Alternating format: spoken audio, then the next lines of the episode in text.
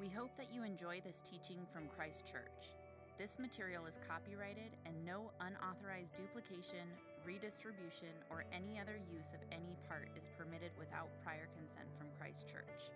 Please consider donating to this work in the San Francisco Bay Area online at christchurcheastbay.org. Today's scripture reading is taken from several places in the Old Testament book of Exodus. So I'll be reading from chapter 25, verses 1 to 8, chapter 35, verses 20 to 22, 25, and 29, chapter 36, verses 3 to 7, and chapter 40, verses 34 and 35. It's all printed in the liturgy. A reading from the book of Exodus. The Lord said to Moses, Tell the Israelites to bring me an offering. You are to receive the offering for me from everyone whose heart prompts them to give. These are the offerings for you, these are the offerings you are to receive from them gold, silver, and bronze, blue, purple, and scarlet yarn and fine linen, goat hair, ram skins dyed red and another type of durable leather, acacia wood, olive oil for the light, spices for the anointing oil and for the fragrant incense and onyx stones and other gems to be mounted on the ephod and breastpiece. Then have them make a sanctuary for me, and I will dwell among them. Then the whole Israelite community withdrew from Moses' presence, and everyone who was willing and whose heart moved them came and brought an offering to the Lord for the work on the tent of the meeting, of the tent of meeting, for all its service and for the sacred garments. All who were willing, men and women alike, came and brought gold jewelry of all kinds brooches, earrings, rings, and ornaments. They all presented their gold as a wave offering to the Lord. Every skilled woman spun her hands, with, spun with her hands, and brought what she had spun blue, purple, or scarlet yarn of fine linen. All the Israelite men and women who were willing brought to the Lord free will offerings for all the work the Lord through Moses had commanded them to do. They received from Moses all the offerings the Israelites had brought to carry out the work of constructing the sanctuary. And the people continued to bring freewill offerings morning after morning. So all the skilled workers who were doing all the work on the sanctuary left what they were doing and said to Moses, The people are bringing more than enough for doing the work the Lord commanded to be done. Then Moses gave an order, and they sent this word throughout the camp No man or woman is to make anything else as an offering for the sanctuary. And so the people were restrained from bringing more because what they already had was more than enough to do all the work. Then the cloud covered the tent of meeting, and the glory of the Lord filled the tabernacle.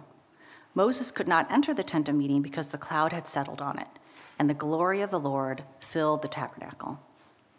This is the word of the Lord. Thanks be to God.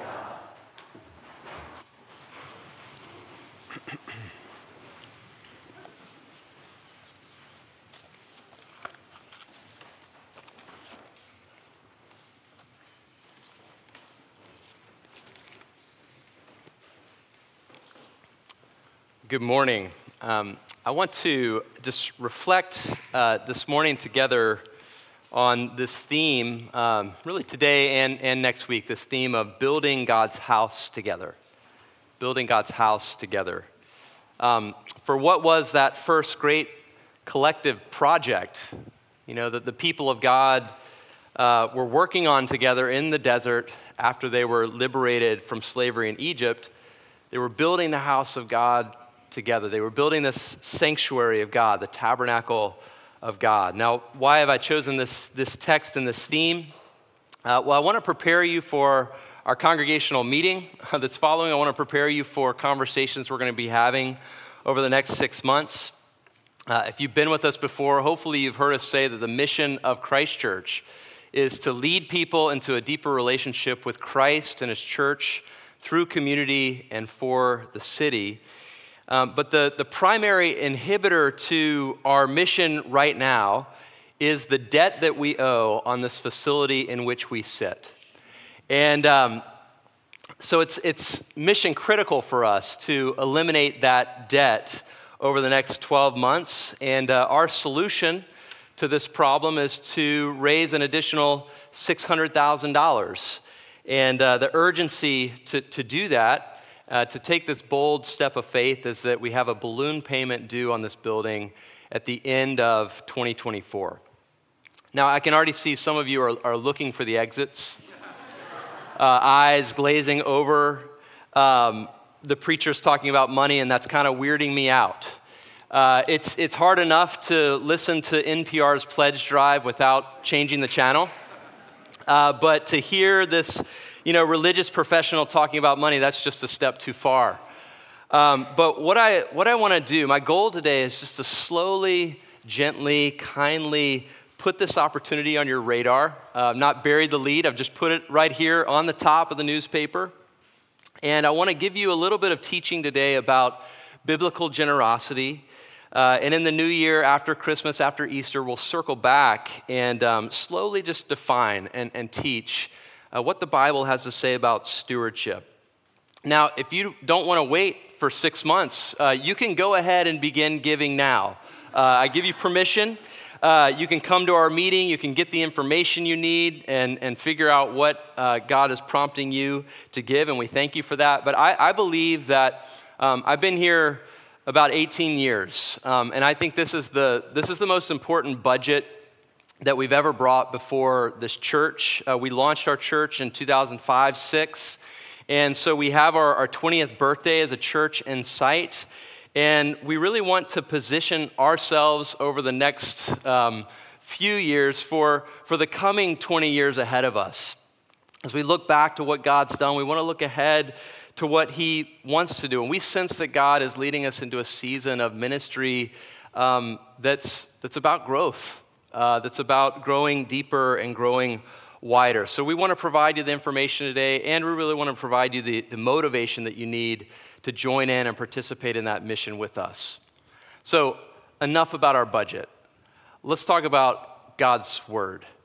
Um, when you look at the first book of the Bible, Genesis, uh, the story of God's creation of the universe is told there in a mere 34 verses with utmost brevity. And so it's, it's quite striking that one third of the, the book of Exodus is devoted to this building project. Um, why would the author of these books take 15 times as long to tell the story of the building of the tabernacle than he did telling the story of the building of the universe? It's to communicate to us that the house of God and the worship of God is extremely important. Um, the story of the Exodus, as you know, starts in slavery, but it doesn't end when the people of God leave Egypt. Uh, in fact, the story does not end, it's not complete until they finally get to the house of God and worship. Uh, the, the point of these people being set free, the point of them being set at liberty, um, is not just to be free, it's to worship God and to serve God.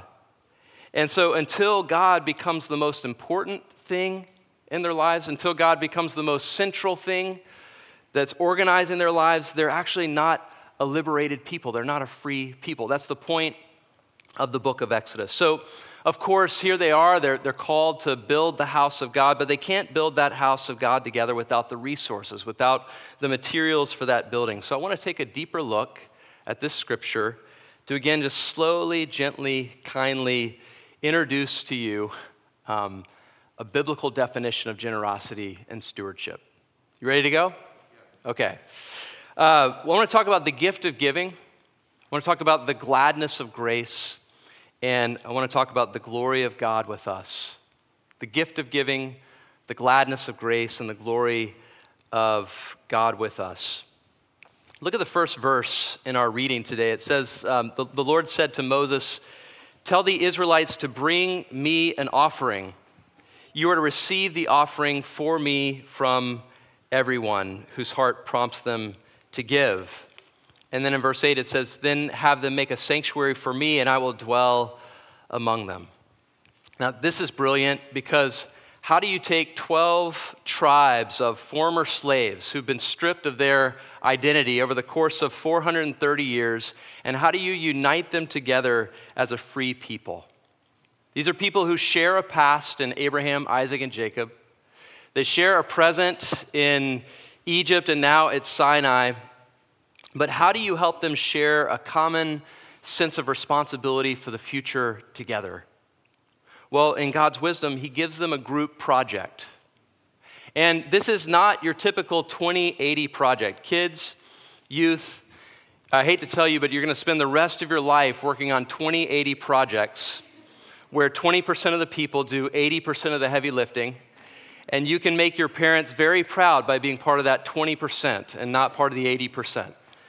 But this, is, uh, this group project is supposed to be different. And in fact, it's the turning point of the book of Exodus because until now, God has done all the work. Um, God struck Egypt with plagues. God took them people out to freedom. He divided the sea. He gave them dry land to walk on. He's given them manna from heaven and water from the rock. And even still at this point, they, they don't yet cohere as a nation there's still a group of individuals, a group of tribes. There's a lot more me than there is we. Um, they're not yet taking responsibility and, and, and acting collectively. And so, what can God do to transform these people? Well, God instructs Moses to take the people through a role reversal. So he says, instead of me doing things for them, I now want them to make something for me. I, I want you to ask them to build something together, to make a visible, symbolic home for my divine presence and, and construct this collective house of worship. It doesn't need to be large. It doesn't need to be permanent. In fact, God doesn't need the sanctuary at all. He's at home everywhere. But He wants to use this tabernacle to teach His people how to live with Him at the center of their lives. And so God says to Moses to get them to give, get them to make something, get them be, to become builders. And this, in fact, transformed this disparate people into a cohesive group and gave them a sense of shared identity and common responsibility for the future. And I want you to notice how they gave to this project. Look at chapter 35, verse 21. It says that everyone who was willing and whose heart moved them came and brought an offering to the Lord. And then in verse 22, it says, All who were willing, men and women alike, came and brought their gold and jewels. And then it says in verse 29, All the Israelite men and women who were willing brought to the Lord free will offerings. What's repeated here? That this is a willing offering to God, that this is a free will offering to God. That the generous giving of these people is actually the evidence that their wills as former slaves have been set free from bondage. They've not just been set free externally from bondage, but their wills on the inside have been set free from, from bondage. Uh, because generosity at its core is not a financial issue, it's a spiritual issue. And Israel had been learning up, up to this point a very important lesson on their journey uh, so far with God about the, the will of God and the willingness of God. Right? Here in this place of the wilderness, this place of desert and scarcity and nothingness, here in this place of emptiness and void and threat, they experience God over and over, not as a God of scarcity, but as a God of generous, miraculous abundance in this place, they experienced and they met a God who they realized was willing for their sakes to fill the desert with bread. They met this God who was willing to make these dry rocks bubble up and over with water. And day after day, every morning they would go and they would harvest this, this willing, plentiful abundance Uh, this daily bread that God had provided for them in this place of scarcity. And each evening they'd come home and they'd find this meat on their tables. And what they learned about this God who was willing and this God who was so generous in his abundance was that it began to unlock a generosity in them. It began to unlock a generosity in their wills that as people made in the image of this God, they, they began to imitate him, and their, their giving out of willing hearts, began to express, more fully express, their humanity and who God meant them to be. But I want you to notice not only how they gave to this project, but notice what they gave to this project. Look at the list of offerings that they bring before God precious metals of gold, silver, and bronze, expensive dyed yarns of blue, purple, and scarlet, which were marks of wealth and nobility and royalty. Uh, brooches, earrings, rings, ornaments. This is not the kind of stuff you put out at your garage sale, right? These are costly, precious things, costly offerings. And the question is where in the world did this desert dwelling group of refugees get all this costly stuff? well, if you go back to Exodus 12, it says this The Israelites did as Moses instructed, and they asked the Egyptians for articles of silver and gold and for clothing. And the Lord made the Egyptians favorably disposed toward the people, and they gave them what they asked for, so they plundered the Egyptians. Not only did God deliver his people out of bondage utterly unharmed, but he also somehow moved the wills of their captors. He moved the wills of their oppressors so that they gave gifts to take with them. And what the people learned in this is that everything that they had was not an entitled right, but was an undeserved gift that had been given to them by God. Precious metals luxury fabrics, fine jewelry, priceless gems and stones. When God asked them, In your freedom, will you offer these things up to me? They knew that God was only asking of them what He had already given to them in the first place. They knew that when God commands the tithe over and over in the Torah, He's not asking them to give 10% of what is theirs, He's asking them to only keep 90% of what is His. And they're to say to themselves, you know, we're not owners with entitled rights. We're, we're stewards, we're, we're managers, and everything we have is an undeserved gift. And when they realized that, it unlocked a radical generosity in them. And so that's just the question today. It's not about how much money we have or we're going to give, it's do you know this God? Do you know this God who's willing and generous in his abundance? Do you know this God and have you received undeserved gifts from him? And has his generosity been unlocked in you so that you're now willingly imitating back to him his generosity toward you? That's, that's the gift of giving. So I want to talk not only about the gift of giving, but also I want to talk about the gladness of grace. The gladness of grace. Um, look at verse 21 of chapter 35. It says, Everyone who was willing and whose heart moved them came and brought an offering to the Lord. And I love that word, everyone. Um, all the people had an opportunity to take part. Um, it wasn't just the men, it was the women too, right?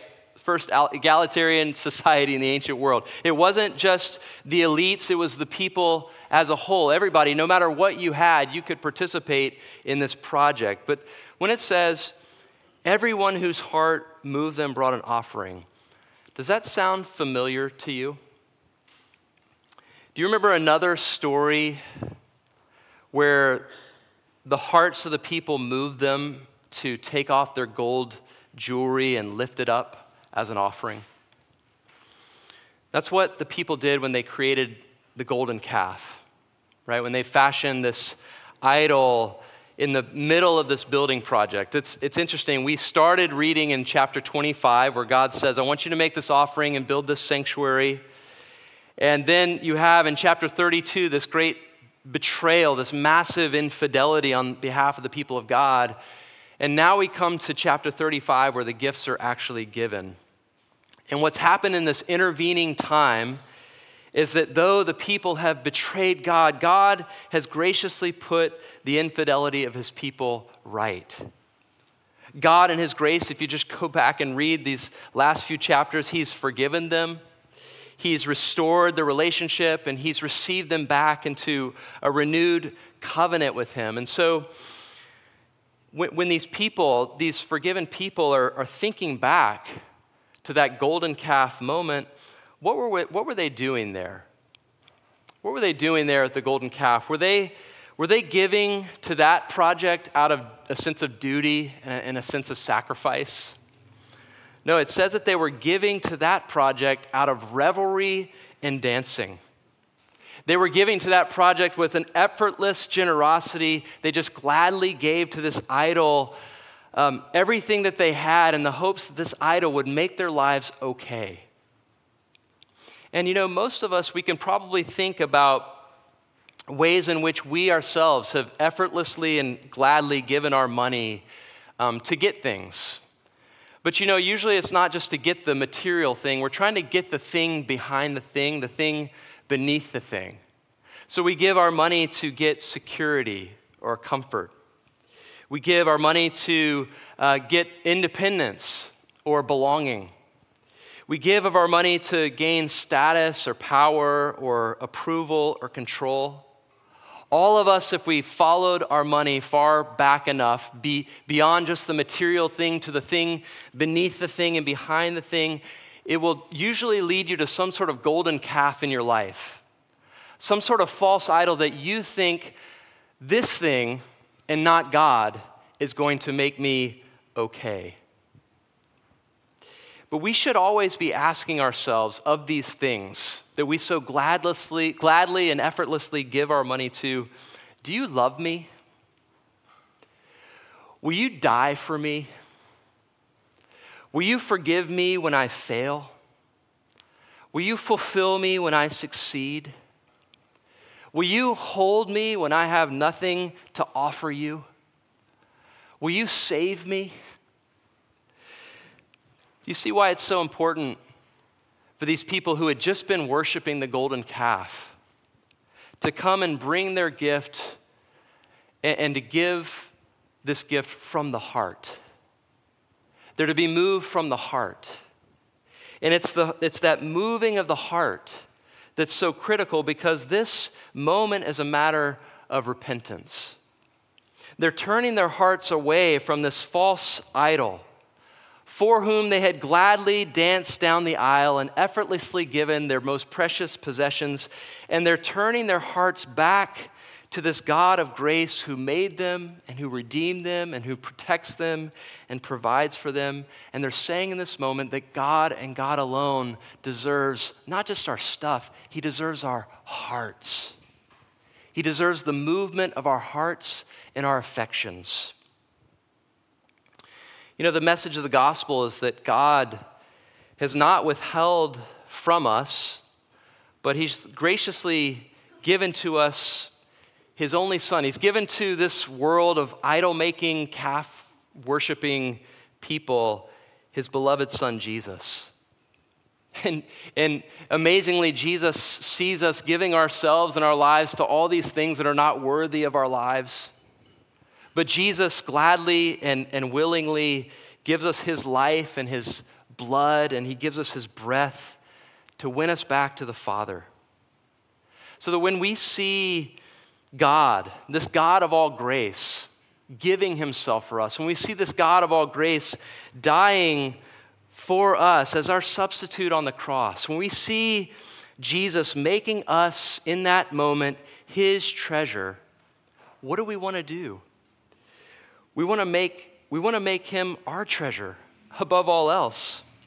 Right? When we see Jesus as the one true willing giver, whose heart moved him to be emptied of all the riches of heaven, when we see Jesus' heart moving him to be stripped of everything that he had, when we see Jesus' heart moving him to dance down the aisle to the altar of God for the joy set before him, and when we see Jesus' heart moving him to gladly lay down his life as an offering in our place, when we see Jesus giving himself like this for us, this God of grace displaying the, the infinite grace that he has for us on his cross, does it cause your heart to to move? Does it fill your heart with gladness and with gratitude? Does it make you want to dance down the aisle to the altar and just gladly, gladly and effortlessly give to God all that you are and all that you have because He's the only God who made you, who's given His grace to redeem you, who day by day is protecting you and providing for you? I think that's what's going on with these people in chapter 35. There are people who've been touched by the grace of God. And so it says in, in um, chapter 36, actually, verse 3, it says, The people continued to bring free will offerings morning after morning. So all the skilled workers who were doing all the work on the sanctuary left what they were doing and said to Moses, The people are bringing more than enough for doing the work the Lord commanded to be done. Then Moses gave an order, and they sent this word throughout the camp No man or woman is to make anything else as an offering for the sanctuary. And so the people were restrained from bringing more because they, had already, they already had what was more than enough to do all the work. And of course, you know, this is every pastor's dream. you know, that the hearts of the people would be so moved by the grace of God that their hearts would just be so urging them. Their hearts would be rousing them to respond to the grace of God. Their hearts would be pushing them in an inward voluntary compulsion to give. That they'd not be saying to themselves, What's the bare minimum required? How much is enough? But rather, they would be saying to themselves, like these people were saying to themselves, Look at how gracious God is. Look at how wonderful his works of grace are toward us. The Lord's unstinting, overflowing grace, particularly in the midst of our betrayal and our infidelity and our lack of faithfulness, God's grace toward us is so great that it's getting inside of our hearts and it's moving our hearts not to dance for all these false gods and these substitute counterfeit gods, but to just dance down the aisle and, and at extravagant personal cost to ourselves just to lay our most precious treasures down before Him. You know, this outpouring of plenty in excess, it caused these skilled craftsmen to say, Moses, make them stop. We, we, we, can't, we actually can't even process anymore. And Moses had to say, cease and desist. He, he had to put a restraining order on their glad, grace based generosity. Why? Because they all knew there's more than enough grace from God. And so there's going to be more than enough for the work that God wants to do among us. And that's what the grace of God and the gladness and the gratitude of responding to His grace does to us. So, the gift of giving and the gladness of grace. And, Andrew, do I have time? Can I just, a few more minutes? Uh, I want to talk about the glory of God with us, okay? So, Genesis begins with God creating the universe as a home for humankind, but Exodus ends with human beings creating a sanctuary as a home for God. Genesis, uh, God is there, He's creating the heavens and the earth as a space for people. But in Exodus, the redeemed people of God, with all their gifts and their labor and their skills and their time and their energy, they're creating a space for God in this world. They gave their precious resources, but they also gave their physical presence. They gave their treasures, but they also gave their time and their talents. And because these many people freely gave their many different gifts, they built the first house of God. Now, I actually have a slide. Hopefully, uh, this first slide comes up. It's a black and white uh, slide that sort of shows you all the 12 tribes and how they're centered around this one central tent. And then I have a colored uh, slide that shows you that this is a, a luxurious tent. It's full of pure gold and expensive fabrics and precious stones. It's really the mobile palace for a king. And they built this amazing building, but that's not the end of the story because if all you have built is a house of God, who really cares about that, right? It's just a, a mailing address. Um, and if all you've really planted is just a community of people living around that building, who really cares about that? That's just another social group. So, what do you need more than just a house of God and, and a community of God? You need God Himself. You need God Himself to, to come down in all of His presence and His power. You need the glory and the goodness of God. You need the glory and the goodness of this King to come and fill up this luxurious palace that the people have made for Him. And that's what God says in chapter 28. He says, Have them make a sanctuary for me so that I can dwell among them, so that I can dwell in the center of them. And then it says in, in chapter 40, it says, Then the cloud covered the tent of meeting, and the glory of the Lord filled the tabernacle. God comes down from heaven to earth.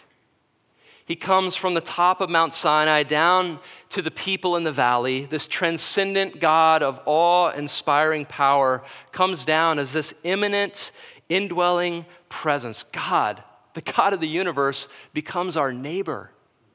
He, he, he becomes intimate and close within the camp and among the people. And he says to them when this happens, he's saying to them, I want you to have all my goodness and all my glory dwelling in your midst. I want my beauty to be the center of your life. I want my holiness to be the focal point of all that you are and all that you do wherever you go. And I want to meet with you here day after day, week after week, as this point of connection and communication and communion between you and me. And what's amazing is, you know, we quote this all the time, but in the Gospel of John, it says that in the beginning was the Word, and the Word was God and the Word became flesh. And in the Greek, it says, He pitched His tent among us.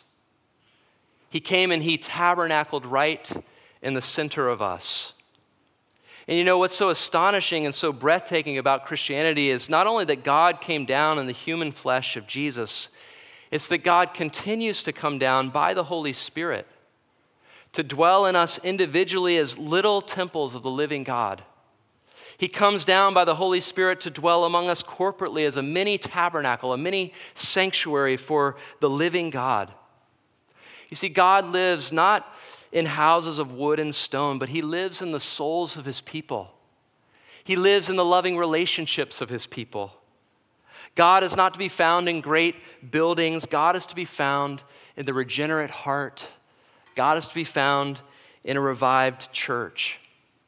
And so when we pray for revival, what, what we're praying for is this.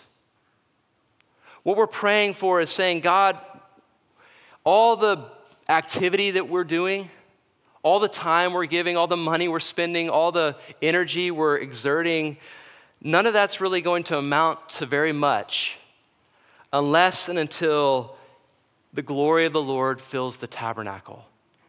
Unless and until the Holy Spirit comes down in greater and greater measure, and you give us more and more of yourself. And isn't that what we want in this next season of our life together?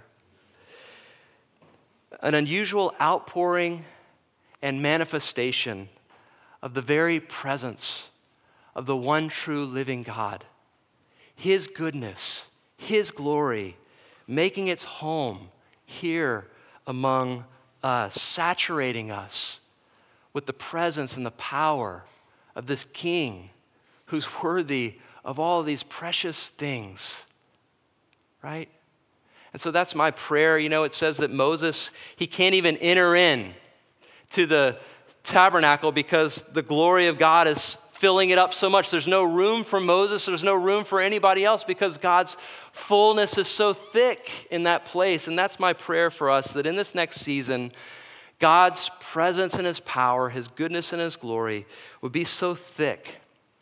It'd be so full, it'd be so weighty and so substantive and so undeniably real here when we come to meet Him that we feel we can barely, just barely enter in. We can barely stand up before this God who's given us the immense privilege of building a house for Him together.